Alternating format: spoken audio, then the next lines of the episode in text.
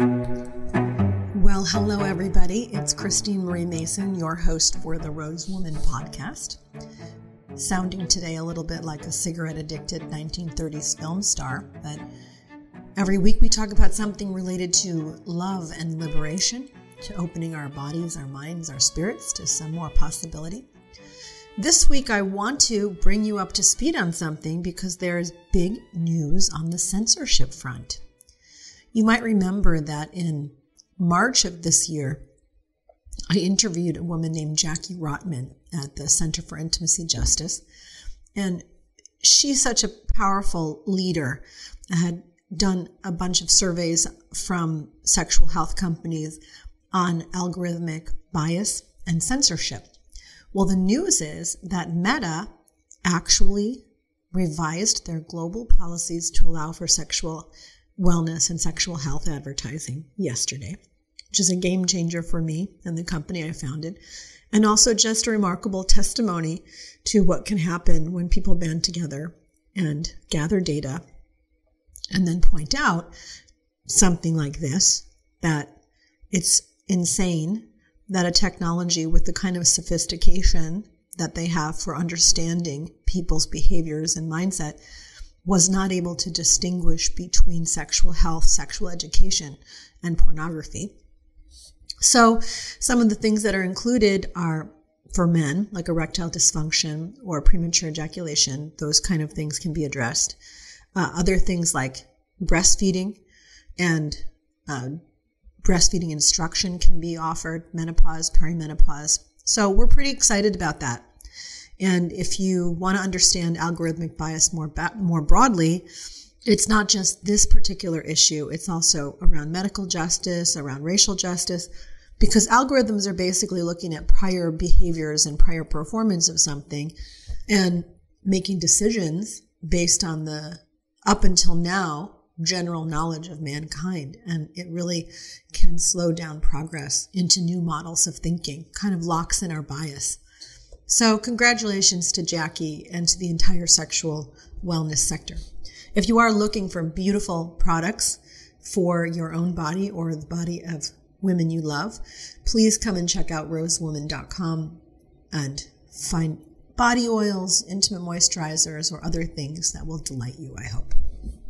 Okay, so now the not so good news is that in the new ad guidelines, it specifically prohibits any mention of pleasure. So you can talk about health, but you can't talk about pleasure. And I got to thinking that this is sort of the next frontier because to me, pleasure is health. Pleasure is an intrinsic part of our well being and our happiness. And so today I want to talk about the connection between pleasure and health. So, first off, there's a difference between sort of short term enjoyment, sensory pleasure, what is called hedonism, you know, just doing things that are fun for fun's sake. I'm not saying there's anything wrong with that. It's just that hedonic enjoyment or the activation of hedonic hotspots in the brain don't tend to produce a lasting happiness in life. They're momentary and fleeting. However, there are times when this hedonistic hotspot stuff is co occurring with the parts of the brain that regulate connection and relatedness, uh, which are highly tied to meaning and belonging. And when those go off at the same time, when you can have total hedonic enjoyment, pleasure, fun, while at the same time feeling like you're developing greater meaning, belonging, connection, and relatedness, study after study shows that that is the key to lasting happiness.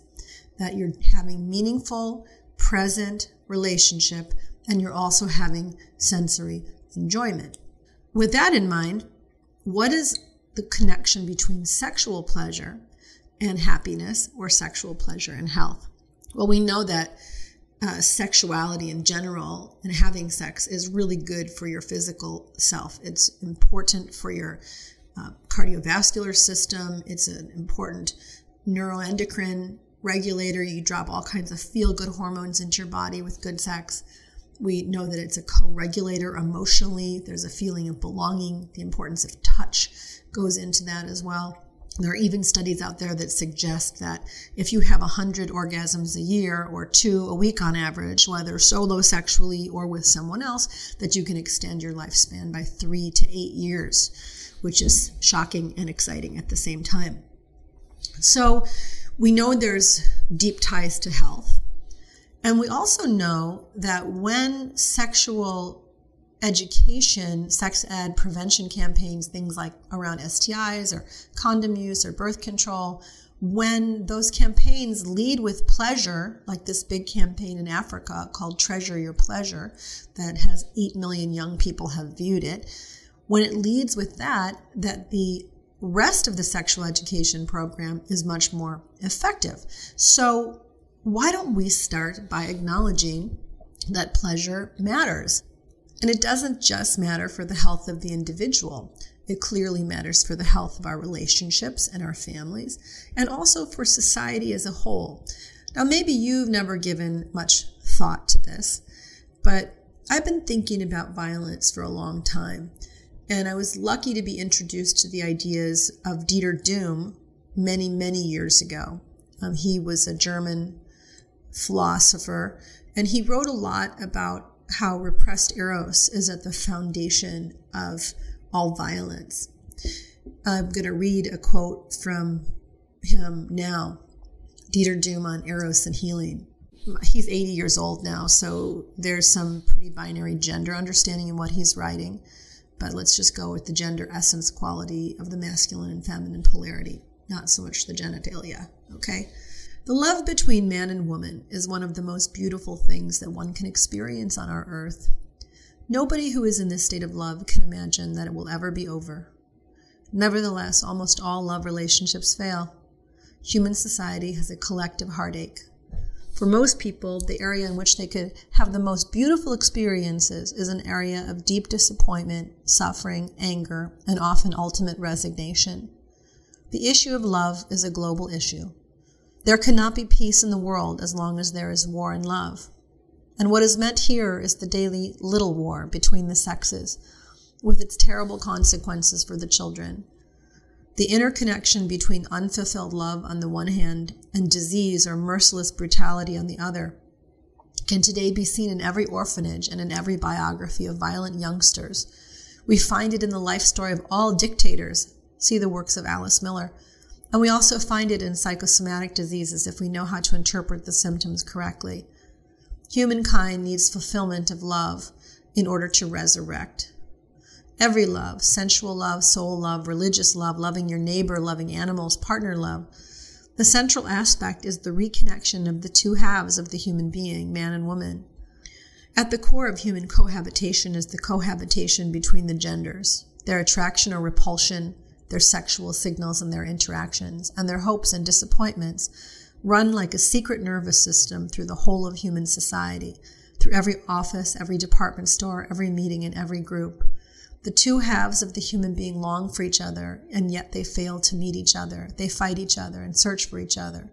They must find each other, not only in twos, but worldwide, for only then can the deepest of all wounds be healed.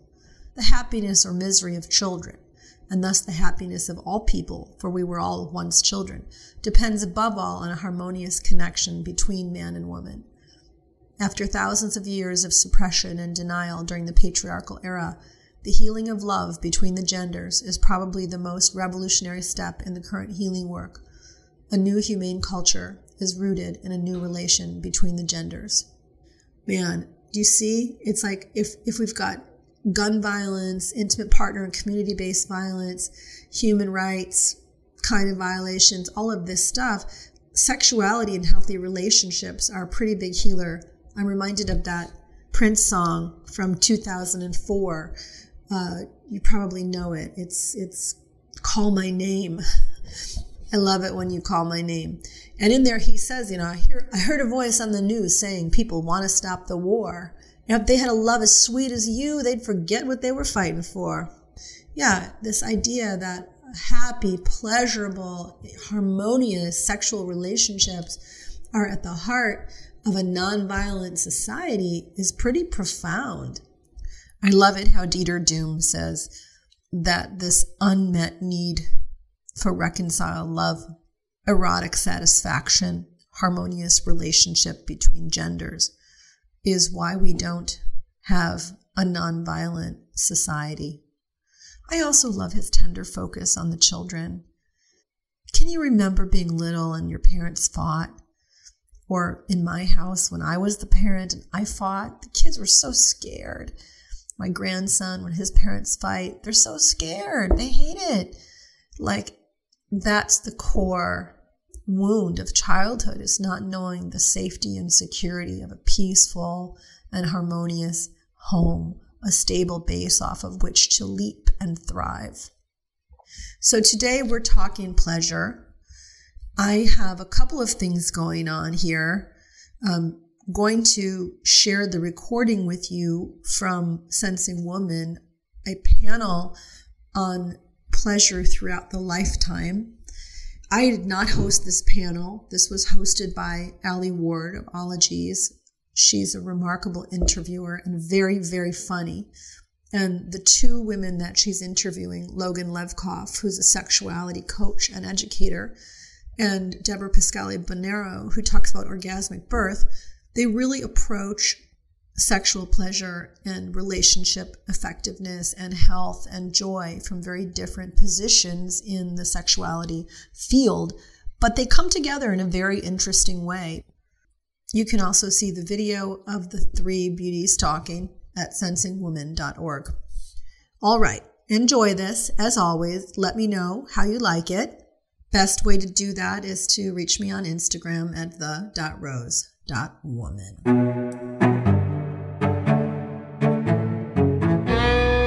Hi, I'm Alie Ward. Um, I host Ologies, and I'm a, a, a, big science geek, and I'm really excited to just ask uh, smart people not smart questions. And first, we have uh, Logan Levkoff. She is a certified sex educator and an expert in sexuality and sex education. And we have Debra Pascali uh, Bonaro, who is an expert on orgasmic childbirth, which are not words you often hear together at all.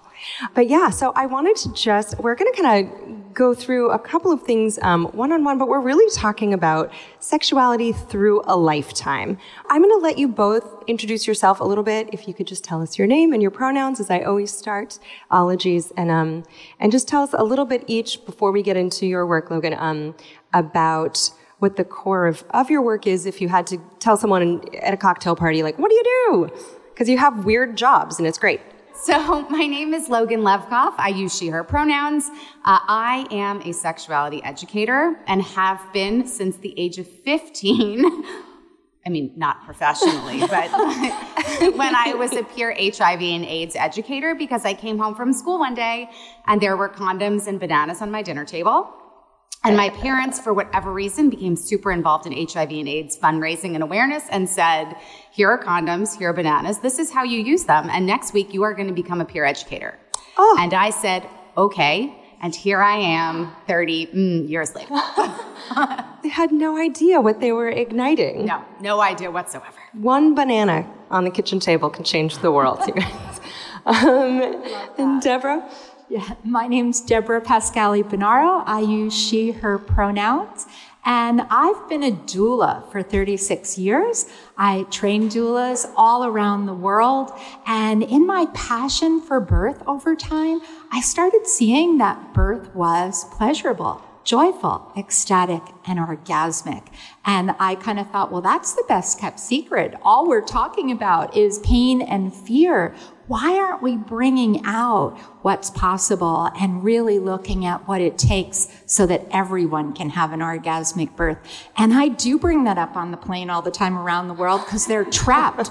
and I feel like the more people I can talk to and explain, because it doesn't matter where you are in the cycle, if you'll give birth one day or not, you know somebody that will, and it really takes everyone to shift the paradigm on birth. So thank you. Well, Logan, let's get a little bit into sexuality over someone's lifetime. And I'm curious, you know, you said that you started as a sex educator at 15. I think maybe that's when people start to think sexual fireworks start to ignite. But when does sexuality start for a person? It's such, I'm so glad you brought it up because I, we have a tendency to believe that sexuality is something that gets magically turned on at a culturally appropriate magical age, typically by someone else. And unfortunately, that's wrong. it's always been wrong. It's never been correct. We are all sexual beings from birth to death. We all have a sexuality. We all choose to express that sexuality as complex as it is, whether it's sex, gender, gender expression, sexual orientation, body image, sexual feelings and desires and pleasure, like all of that, all of that combination is always with us. We just notice different things at different times. So there isn't a magical window, age, magically culturally appropriate time in which people become sexual beings. And I often think, and, and I am tasked on a regular basis, I am literally in classrooms, so I teach hundreds of young people, kids, teens, all the way up through, I think my oldest students have been 94. Um, I know. Mm-hmm. Amazing, mm-hmm. right? And Love actually, it. they were asking about vibrators. So, just saying, not just for the young. Uh, but I, I think it's really important that, that we recognize that we're always sexual beings. Always. And that means we're entitled to information, you know, education, empowerment, and, and a good sense of self about who, who we are. Do you think that how you are assigned gender at birth or how you were raised, uh, whether you're raised femme or masc, do you think that that affects the way people experience their own sexuality? Yes, yes, absolutely, yes to all of those, all of those questions. Um, I mean, look, I think there's still. I'm waiting for the day when I can say there are no double standards whatsoever when it comes to sex, yeah. but I haven't gotten there yet.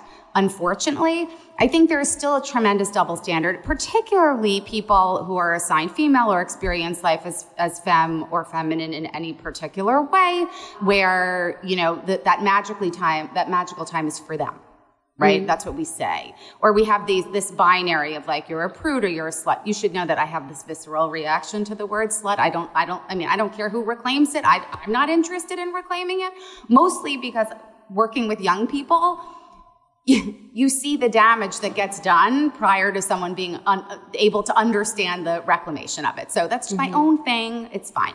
But I do think that we, we, in addition to the binary, um, you know, we raise some people to be very empowered by their bodies and pleasure and, and seeking pleasure. And we say to others, mm, maybe you should wait. If everyone understood that bodies might be assigned differently, but they all start pretty much the same way. It means that every single body has the innate capacity for pleasure, regardless of how those bodies were assigned, regardless of who you're attracted to, and regardless of how you choose to express or identify yourself. Mm-hmm. What do you feel like is the biggest bombshell people learn in across the ages in your sex education that changes the way that they experience sex or experience their own body? Is there anything that you find can really liberate people? It's probably the hardest question I've ever been asked, Alie. Thank Sorry. you so much. Well, I just I, I think it really I think it depends on who who you're talking to and who you're working with, right? So if mm-hmm. I'm working with you know, an aging population, you know, to tell them that they've been sexual their whole lives and that they've been entitled to pleasure and, and, and fulfillment their whole lives, that's, I mean, it may be a delayed liberation, but it's really eye opening. I think for young people, figuring out that actually that's how your body works and those like tingly, amazing feelings. You have to know that is what's supposed to happen. You're not broken in some way is incredibly liberating. Um, so I think it, it, it really depends. But the, my, my one message has always been, Every person is entitled to pleasure and fulfillment on their own terms. And it's not dependent on who you are or who you're with or how old you are or whether it's some kind of like arbitrary legal commitment. Every person has the capacity for pleasure. And the more um, confident and comfortable we are with accessing it, the better off all the other things in our lives will be, whether we choose to be in a partnership or not.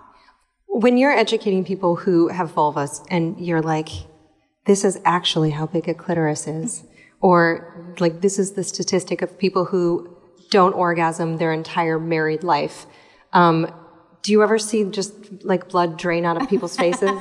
Regularly, obviously. um, what is the statistic like a, on like that? A, like a sex ed vampire. Yeah. Um, so I, Well, I think the part that's mind blowing for most people is that the, the clitoris and the penis start from the same genital tubercle, right? So, like, when you tell people that, they're like, wait, what? Wait, they start they they start from the same thing? And I said, yeah. So you could think of it one of two ways. You know, people like to say that the clitoris is a small penis. I just like to say that the penis is a larger clitoris, right? Either way, however you frame it, it's important to know that like this is, we are not all that different. Um, fundamentally, we have parts that are arranged differently. Mm-hmm. But that doesn't mean that some of us are entitled to more than others. That's not true. Uh, is there a way that you've seen how people have reclaimed their own bodies or their own relationship with their own sens- sensuality through your career? Where do you feel like things are going right now? The nice thing about having lots of diverse voices everywhere is that we're talking about the diverse range of sexuality and expression and experiences. So people know how to get and access information. Hopefully, it's the good information, not like just the thing that comes up first on Google. I mean, sometimes that works, sometimes it does not work. Um, but, but I think that where we're going is, is that people know, even if they don't know exactly how to access information, they know that sexuality is important because we're talking about it and they're seeing how high the stakes are if they don't understand what's going on with their body or someone else's body. They realize that there is um, there is bodily autonomy that we are all entitled to, and they're seeing it being taken away. So there's a there's a nice wake up call now for everyone. It's, it's unfortunate that we're here, but you know every every generation has that moment where you have to shake up a little and say, okay, we need to take stock of what's important. And I think we're there. What about the transition into parenthood? I feel like I don't have kids and I'm I'm not going to. My my particular body was just like, sorry, we're not doing that, which is fine. I kind of there was something where I was like, well, I guess I'm off the hook for that. But if there is a transition to where you're suddenly raising a child, you're going through a lot of hormonal shifts if you're the one that's given birth do you ever have to coach people in terms of how to kind of get back to that sense of pleasure and play when they're like, I feel like drained of all of my liquids and energy? Yeah, so I mean, I should disclose I have a 17 year old and a 13 year old who are absolutely the children of a sexuality educator. um, you know, when someone says, like, you don't talk about sex at the dinner table, my kids are like, have you come over recently? yes, we do. we talk about everything. It's a bowl of bananas, I'm sure. Yes. Yeah, oh, I, you know what? Don't laugh. There, there was one. I, I, was working with a condom company, and they sent me all these samples. And I, my, my kids must have been like two and six, and I had these samples all over the floor. And my son came up, and he's like, are you giving out prizes in class today? I'm like, yes, I am. Let's talk about what the prizes are. Let's learn to put it on. And so we did. Good. Because I'm that parent. Um, but, but yes, the, the, the answer is, you know, that transition to parenthood, whether it's biological, whether it's emotional, whether, whatever it is, right? That, that move changes everything, right? It's hard not, for it not to change any, everything. Um, I think one of the, misconceptions other than what you're going to hear here, which was not my experience. I have to be, I have to be honest. We should have met 17 and a half years ago, but I, I was not that lucky. I think it's a matter of remembering that your body goes through something. I mean, I'll use the word traumatic, but I don't necessarily mean that in a negative sense. It's a huge shift for, for everything. And so it's not a shock that things are not exactly the same afterwards, but we have to reframe you know how we feel about our own bodies if we're partnered how we communicate our needs because i mean i don't know if you know this but no one is a mind reader. No one is going to magically yeah. be like this this this this and this work for you. I, have never met that person. If you meet them send them my way. I, I have a lot of questions. Um, but most people don't can't do that. So we all have to be committed to communicating, to sharing our needs, what fulfills us, what doesn't, in ways that aren't like, you suck at this. You know, we have to come up with a better, better language for that. But um, it's always a work in progress. And it mm-hmm. always requires conversation. Um, even if you've been with someone for a long time, even if you expect that everything's going to like magically go back, it doesn't. It's a transition, but it doesn't mean it's a bad transition. It's it's part of your life's journey you know, and I'm sorry that your experience wasn't me too one to write home about. Debra, getting to what you do again, I when I first read your bio, I was like, orgasmic what? Like orgasmic birth. I never, um, yeah, I never put those together. When a person is giving birth, how, I guess, is my question. Of course. So, first of all, I think it's important to just define orgasmic birth because I think we all, as soon as you heard that, like I always love to ask people if we had the time to, what does that mean to you, right? Because we all go in different places. And some people go to orgasm, and this is an orgasm at birth. And I always want to say, that happens more than you think. And it is something that people don't talk about. And so many people, literally thousands, have come up to me, told me they had an orgasm giving birth. They never told their partner. They certainly never tapped their provider on the shoulder and said, guess what, you know, to midwife or doctor. And many of them don't tell their friends. So orgasmic birth is to take the shame out of people that are truly having an orgasm at some time in labor and birth. But we all know that an orgasm isn't the only avenue to pleasure. So orgasmic birth is truly opening up that during the process of labor and birth, that we can be more connected, we can have more love, more joy, we prepare for birth with pleasure. And with that, there's often like, for me, it was even the feeling of just tuning into my body and feeling my baby move down into my hands, right? Holding the head, feeling the feet inside, and then the release that was to me orgasmic. So I didn't have rolling orgasms. I wish I did. But I do meet people that do. So I think when we think about orgasmic birth, part of the preparation is what you said, Logan. It's that we have to live a life of pleasure. You know, you can't think about like, okay, I have no pleasure in life. I'm not really sexually satisfied and I'm going to have an orgasmic birth. Like that's rarely going to come together. But people that already are really in touch with their body, that start preparing with pleasure and diving deeper into that communication you talked about. What do they need? What brings them satisfaction? Tend to more likely experience moments of pleasure. But I do want to say that doesn't mean they don't have pain too or challenge or other sensations we don't have to say that we're only going to ride pleasure. We're going to have different feelings in labor. That's why we call them waves, right? And we ride them in many different ways. But I do want to add off something else you said is we're seeing more and more people. And I do have to say at one point when I made the documentary Orgasmic Birth, someone called me right away and said, I want an orgasmic birth. You're a doula. Are you the orgasmic doula? And I wow. remember going, no, no, no. Like that, those two words don't really go together. But when I went to her birth, she had prepared and all her friends, instead of throwing a baby shower, gave her every vibrator on the market. And it was the first birth that I attended and I was like, why didn't I think of this? And she realized that if she was stimulating the clitoral nerves, she would feel pleasure rather than pain. And she is someone that even she said she has no idea how many orgasms she had through that whole process. And she had a pain free birth. So was she just like vibing out during labor the whole time? every time she had, and I don't call them contractions because part of changing birth is change the language. Okay. When you say contraction, people often think tight and pain, which that's you're in that mindset, right? Mind body. So we tend to call them surges, your personal power surge, wave, rushes, whatever kind of works for you. So mm-hmm. every time she had a surge, that vibrator went on and only external. And is, I'm sorry, I never even considered that. I, I know. Have to like re- I just love that you're.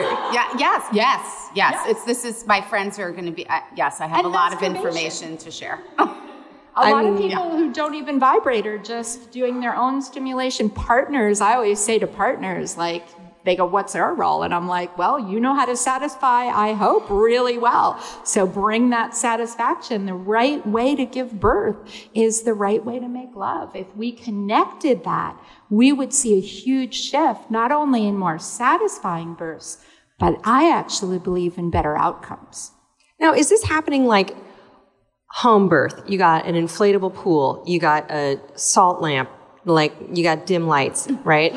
or is this like downtown Kaiser and you're just like, bring it on? Like what is this is this a possible thing for someone who's just like, I'm going to the hospital and, and also if you have an epidural, can you still Yeah.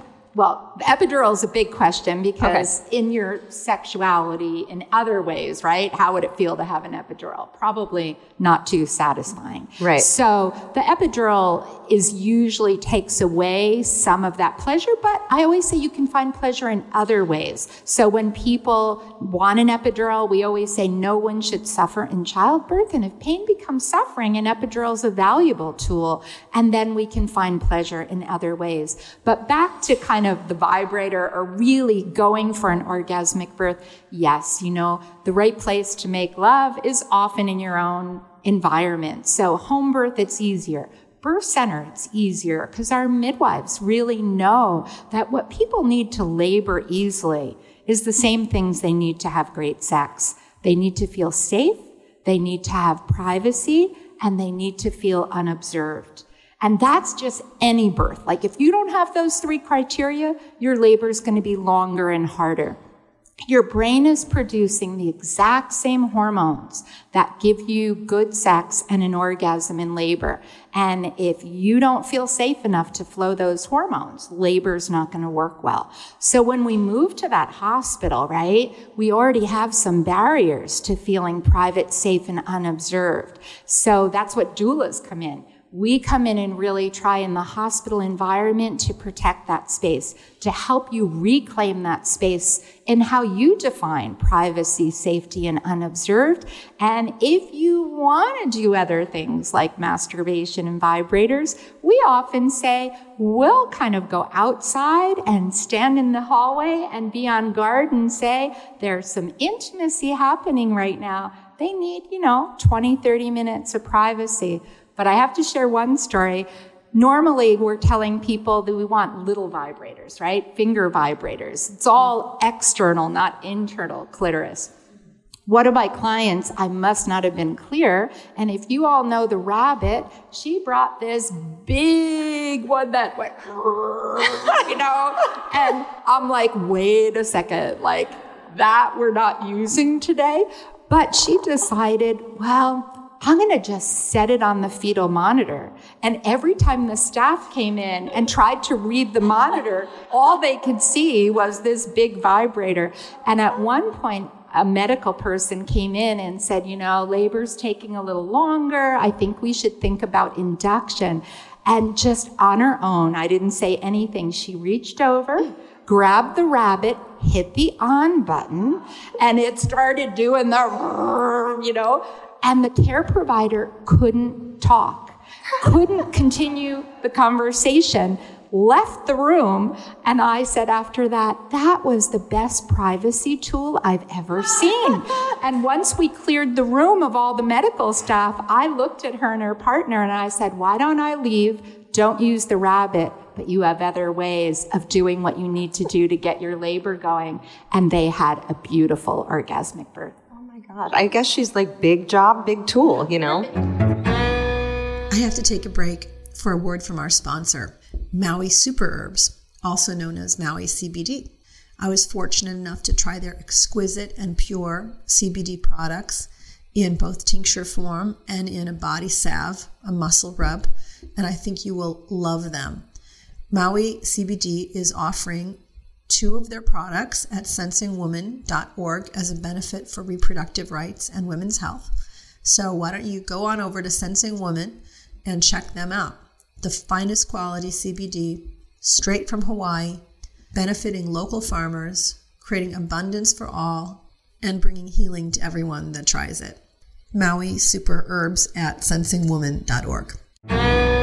I'm going to take some questions because I feel like you have a lot for either one of these amazing educators. Also, really quick though, you said that you were you one of many children? Or your grandparent or your your parents were one of nine or something. So yeah, I have a great grandmother that had eight children, and that's where right. I learned about pleasure in right. birth.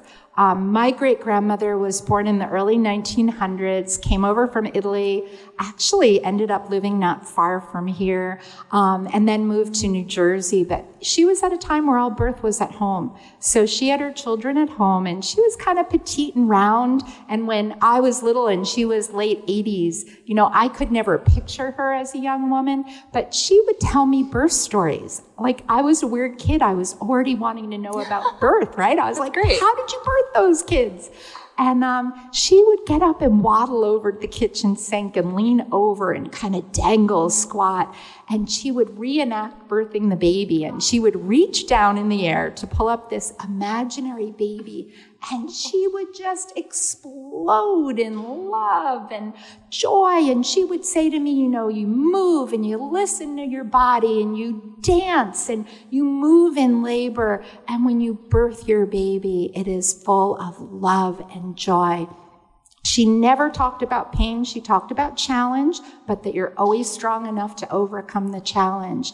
And I could really feel the ecstasy that she felt with birth. So I'm sure that planted the seed. And when I went to give birth and I was in a hospital in Canada, I fought like hell because I wanted what she had. Mm-hmm. And I didn't want the system to put me down in every way, emotionally and physically. And that's what set me on my path. Mm-hmm. You're like, give me a good kitchen sink and some ravioli. Let's do this, man. Right. Yeah. totally. I mean, it must have worked because she's just like, let's do this seven more times, shall we? like, um, okay, let's take some questions. I know we have one back there.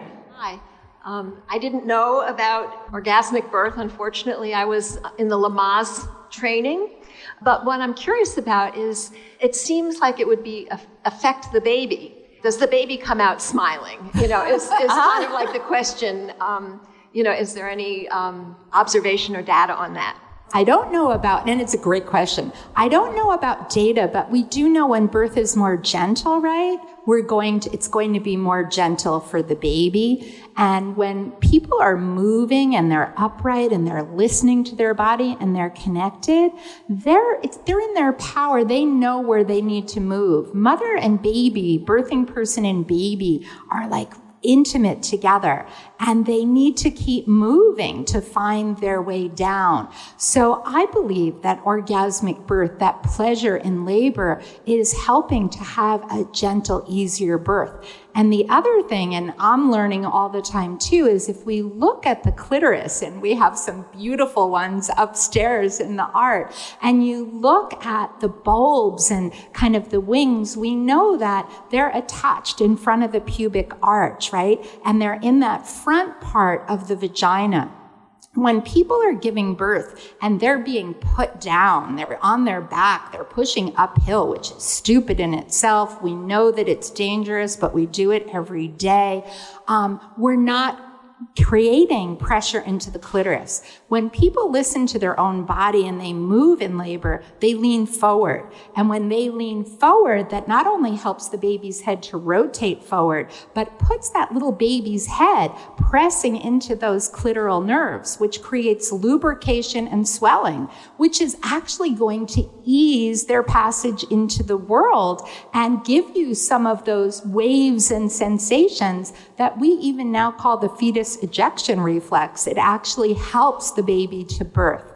So I think when we look at all the aspects of orgasmic birth, how have we ever disconnected birth from sexuality? As you said, Logan, it's from birth to death.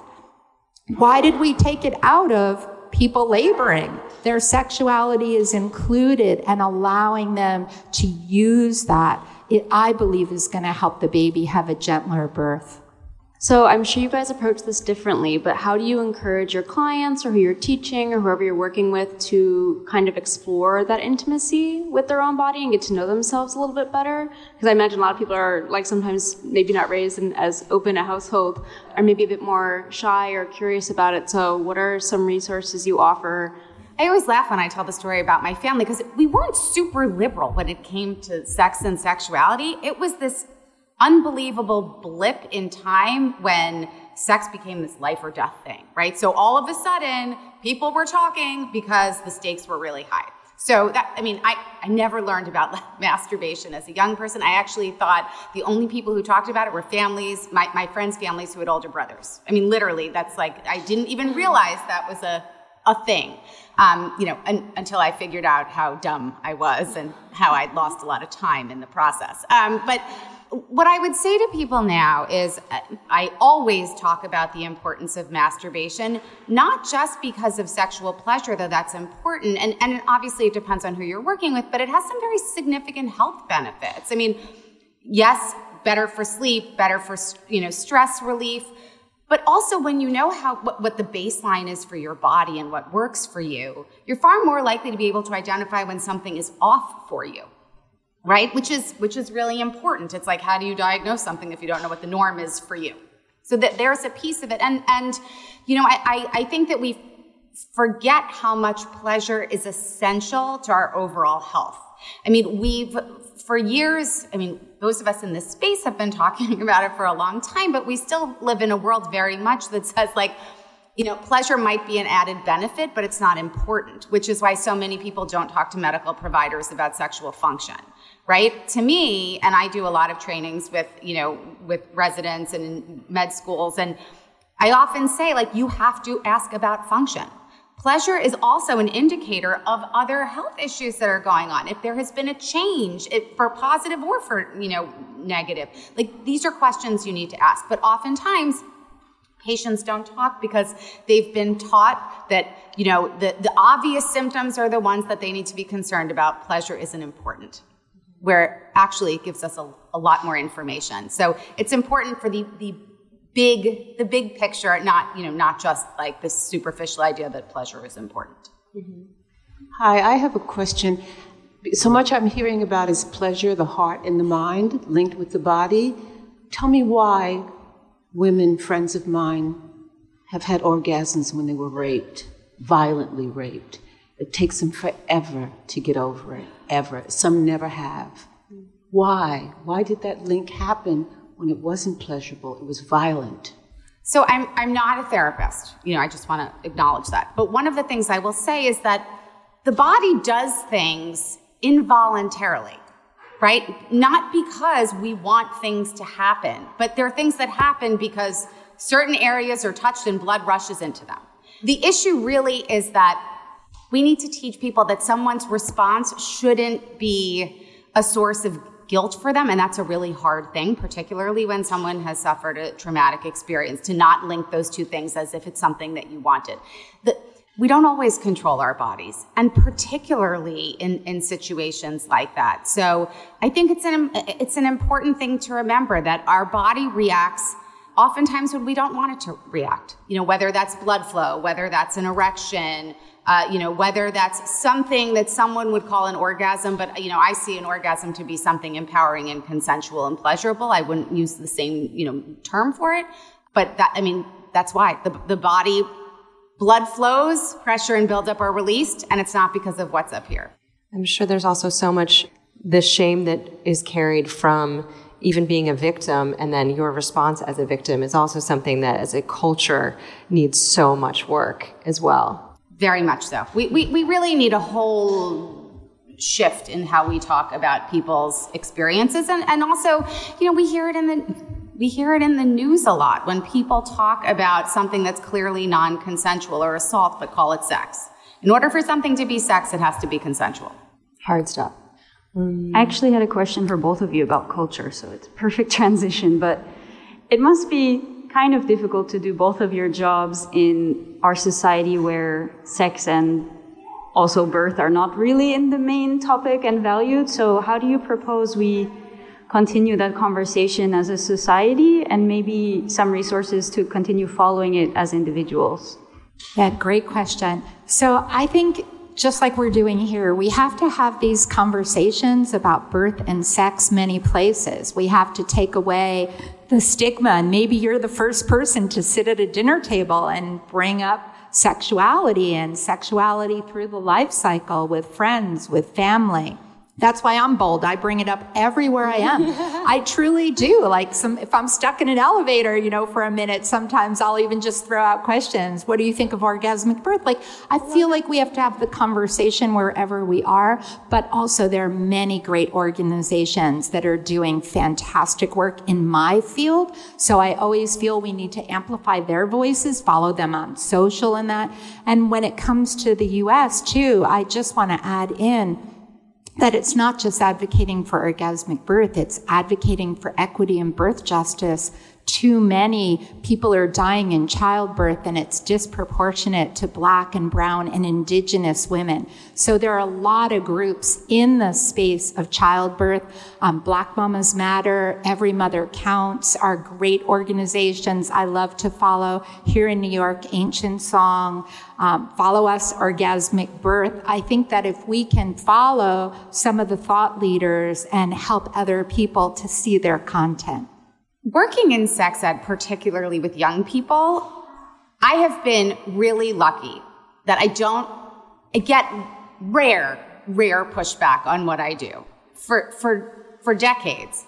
You know, social media has changed that slightly. All of a sudden, people who had no idea who you were or what you do like to weigh in in all sorts of ways.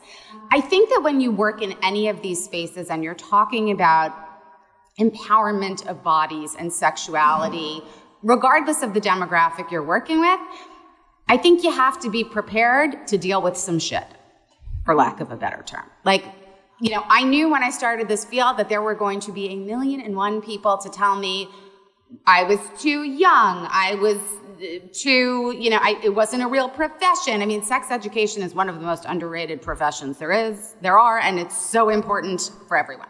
Um, so I knew that going into it. And I think that anytime we step into these spaces, we have to remember that we have the right to share our voice.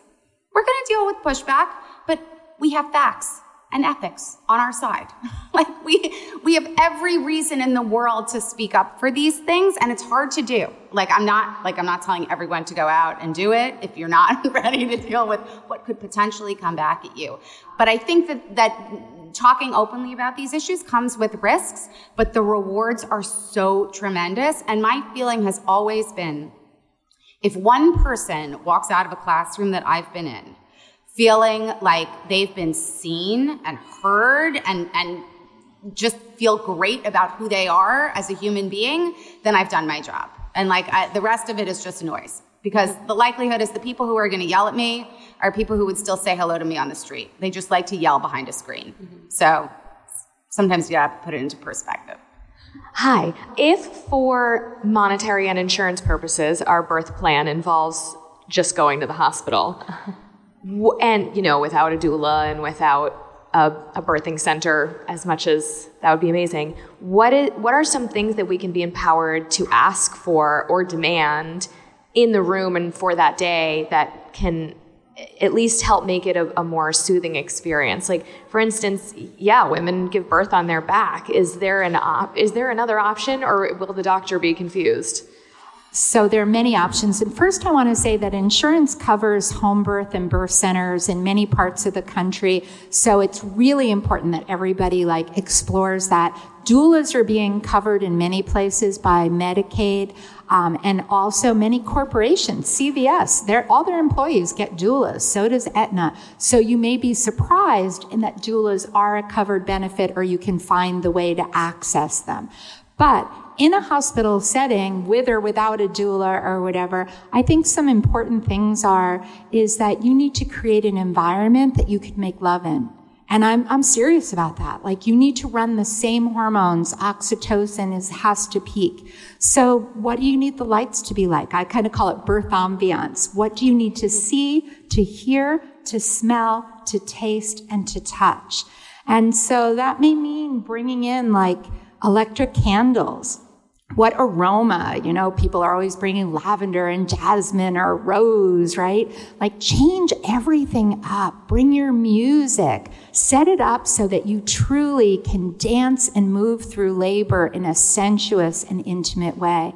The other thing is find care providers, and this is really important, that give you freedom of movement, that are used to catching babies upright, whether it's squatting, kneeling, leaning, But you want to ask, you know, what percentage of their births birth in all different positions? And if they can't answer that, like, would you ever go in a store and if someone could answer your question, still buy the product? Like, why are we turning our bodies and our babies over to a world that's not keeping up with current science and that's not respecting our choices? So you really need to do your homework. There are great midwives, and I call doctors that practice in that model. Um, their MD stands for midwife in disguise. They're around here. You need to find them that really honor all birthing people to birth in their power, in their way, um, and to have a much more joyful birth. Get a job at CVS, apparently. Who knew? Who knew, right? I Isn't that know. amazing? Yeah. Like, huh. I guess they are at the corner of healthy and happy or whatever. Um, yeah, back there. Hi there. Um, thank you for this. Um, I grew up at a time when uh, people would say to women, uh, a strong woman, you have penis envy, right? And uh, I was fortunate enough to grow up uh, understanding that I had pussy envy, you know, because for me, my greatest teachers were women and listening to them. And women have so many places to go to be in their tribe, right? And I feel like to get um, the conversation elevated, we need to get women and men in the room together. And I'm curious about when I throw events, it's 80% women, and people say, Where's all the cool men? And I'm like, I'm looking for them too, you know? so, do you guys have any thoughts about ways to integrate so that men could be elevated in their consciousness as well? It's a great question. And I, I do, I, I never want anyone to feel like these conversations have to be segregated by gender, by assignment, but what, because we all learn together, you know, I, and I'll, I'll just go off on a tangent for one second, then I promise I will attempt to answer your question. You know, uh, when I, when I teach, even when we're talking about puberty and sexual development, I keep all of my students together in one room. And inevitably I'll get questions like, why are we not separated? I'm like, well, first of all, like from a gender perspective, I'm not asking anyone to pick a side, right? Like I'm not like outing someone and saying, here, tell me what room you'd like to be in. Um, but also the reality is that we're far more similar than we are different, right? We have a few things that are different, but most we deal with in terms of sexual development, particularly when we're young, is the same. And I think that if we can reframe conversations to talk more about how we're similar and what we can learn from each other's similarities than differences, like we can talk about the differences after the fact. But if we focus on the things that we have in common, I think it'll change the conversation and make it far less threatening, right? We do so much of the like, you have to enter our circle and you're not really one of us. Um, instead of saying, like, actually, like, let's all do this together. Like, how would our lives universally be better if we shared our experiences openly and didn't make it about teams or sides, but just that we're human? Pleasure and intimacy, however we want to define or experience it, benefits us, benefits us all. And sometimes that's about like clever titles and changing the language to make sure people know that like it's it's for everyone's benefit, you know, rather than just like come enter my space. So more inclusivity is always better. Yeah, and I and I think I, I think we're used to because we because we want to talk about our differences and that we focus a lot on differences instead of talking about the things that we share. And maybe if we did a little bit more about like what makes what are the things that we have in common, uh, maybe it'd be easier to get people into the door. And if they hadn't segregated so much of sex ed, there wouldn't be people trying to legislate body parts they don't know about, like uh, did you see that tweet where like a senator, someone was like asked like how do how do they pee with a tampon in? And it's like you're making laws. How is it possible? It's, it's my tangent, but yeah. Hi, Kim from Connecticut. I didn't realize you're this far west, so it took me a while. But I know this is about birth. I have a few people in my life in that stage, and I had a friend who just did as a as a somatic woman in Connecticut. She just had birth with uh, very long labor, and then went into having ayahuasca because that was part of what some of the indigenous people she had learned about used, and it was an amazing labor experience. So I didn't know if you had any familiarity with that. Ayahuasca is, a, is an indigenous plant Yes. medicine. What a ride. Can you imagine? Totally. You need what an out of office reply you need. You're like, I'm giving birth. I'm on ayahuasca. Like, don't expect an email back from me. Like, not available right now. Like, sorry, I missed your text. I was really, Alie. I have to say that um, in, in my travels, I've done a lot of work in Brazil. And so I am very familiar with ayahuasca ceremonies from there and ended up working with a lot of the doulas that support ayahuasca um, through pregnancy and birth, and then met some of the midwives that support those births. So it's not been my firsthand experience, but I've worked with many providers and have heard amazing stories of using plant medicine in labor as really being a fantastic tool for people um, to have very powerful, um, beautiful births. man. Google that. Yeah. It's like CVS covers that also. Yeah, I'm not so sure. So I've never heard of it in the US. I'm not advocating for it, just saying that was my experience in Brazil. Wow. Who knew? I'm curious in your teaching of, um, um, I think you said middle school. All, all ages. How do you teach a student who's coming from a very religious background that is no sex until marriage, who's actually maybe 13 or 14 and her marriage is already arranged at 18 in the country that her parents come from, even though she's raised here? I was asked by a parent not to bring up certain things in the classroom. I can't control what the other students bring up. So the parent removed the child from my classroom because the other children were talking openly because their, their families do. So what do we do about these strong religious groups? How do, you, how do we teach them? I've had the, the privilege of teaching in both secular spaces, in religious spaces, um, for a range of faiths. And, and one of the things that I've, I've done, and I, and I think part of it is that you, you know, ideally you have buy-in from administration and family. I mean, that's the, that's the goal. And sometimes, sometimes, I mean, look, there's always a disclaimer, right? Like, it's not my job to give values right? I'm not i'm not teaching for my own personal values. Every family has their own values religion faith spirituality. You know i am here to give facts you know and and you might have diff- discussed different sides of an issue and i'm going to help sort of facilitate that conversation but it's not me telling you what what you should or should not do.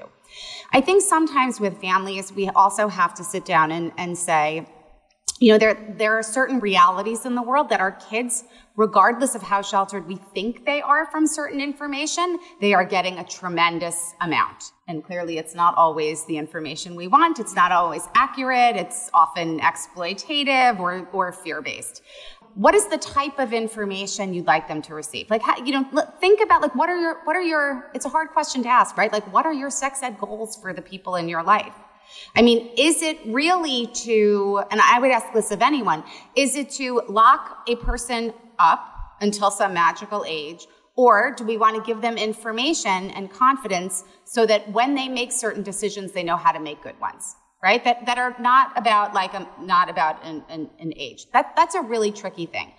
I have had in the last mm, 25 years, I've had a few parents pull their kids from, from a class. And the, the saddest thing is that these kids desperately want to be in class, right? Because they're getting information from their friends, their peers, and it changes the way they interact with their peers.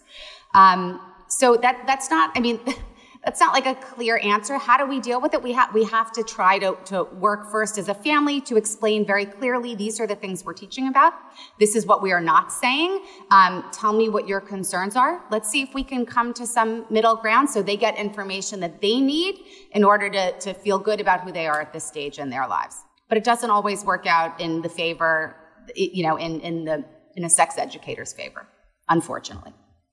Do you ever find also that people grow into adulthood carrying some of that past sort of religious repression? Like I have full grown adult female friends and I myself was raised Catholic like on both sides. So just uh, it took a lot of unwiring to become at all liberated from that. But um, you know, still have friends who still feel shameful about that. Like, is there any way to cut to kind of cut through that and let them know that uh, that God's not mad at them for coming? I think, She's very happy. Um, he's in a robe and he's like, "Don't do it." that's the wor- the least. That's the worst atmosphere possible. yeah, not, that's yeah, not. Um, I think it's a matter of creating spaces with our friends to say. I mean, even I, am a big believer. I, I don't mean opportunity, uh, being opportunistic in a parasitic sense, but like this conversation gives us an opportunity to talk to the people around us about you know, what's on our mind and to say to our friends, you know, we were talking about sexuality and the messages we get growing up. How do you think those messages have, have impacted you? Sometimes it's a matter of owning those messages out loud and saying, can you believe this is what I was told? And this is how it affects me today. When I work with parents and caregivers and guardians, I ask them one question to sort of get us started. I said, I, I, I'm going to ask you to get out of your comfort zone, first of all, but I want you to think about this question. How might your life have been different? How might the experiences, the relationships you had growing up, how might they have been different if the messages you got growing up were different? And it forces everyone to say, huh, huh, there's a lot I probably would have done differently. I probably wouldn't have been with this person. I probably would have spoken up more here. But like that diffuses some of it because it forces us to realize we could have made changes had we given, been given more equitable, pleasure focused information. And what a wonderful note to, to end on, too. It's just um, it's to think about that. I want to thank you guys. Um, and if you haven't, do you have social media handles you want to shout out really quick in case people want, would like to continue the conversation digitally? Mine's easy, orgasmic birth. Hard to remember, but I Mine think is we not orgasmic birth, in case you're wondering. Logan Levkoff. And um, and of course, uh, Rosebud Woman is putting on this whole event. Follow them too. The Rose Woman, Christine. Thank you guys so much for being here. Thank you all. Thank you so much, Alie, too. Thank you, as always, for being here. It's a pleasure to speak to you every week about sensuality, sexuality, reproductive health, philosophy, love, freedom, liberation. Let's go do this life thing with as much joy as possible. Joy and pleasure are your birthright. This program is brought to you by Rosebud Woman. Our stimulating serum, Arouse, is the first of its kind, a three in one arousal oil that plumps and tingles and lubricates. It works for sensation when you're solo pleasuring or enjoying some time with another. And it works to deliver high quality adaptogens over time through the skin of the vulva and the vaginal canal. You can try it at rosewoman.com. The discount code for podcast listeners is POD10 for 10% off. And if you'd like to get a smaller sample size, you can also order free samples or just pick up one of our travel kits, which has TSA friendly versions of our top four products. All love, all peace, all blessings. I have ultimate faith in your ability to live a life at the intersection of your enjoyment and your relatedness, a life of deep pleasure, meaning, and lasting happiness.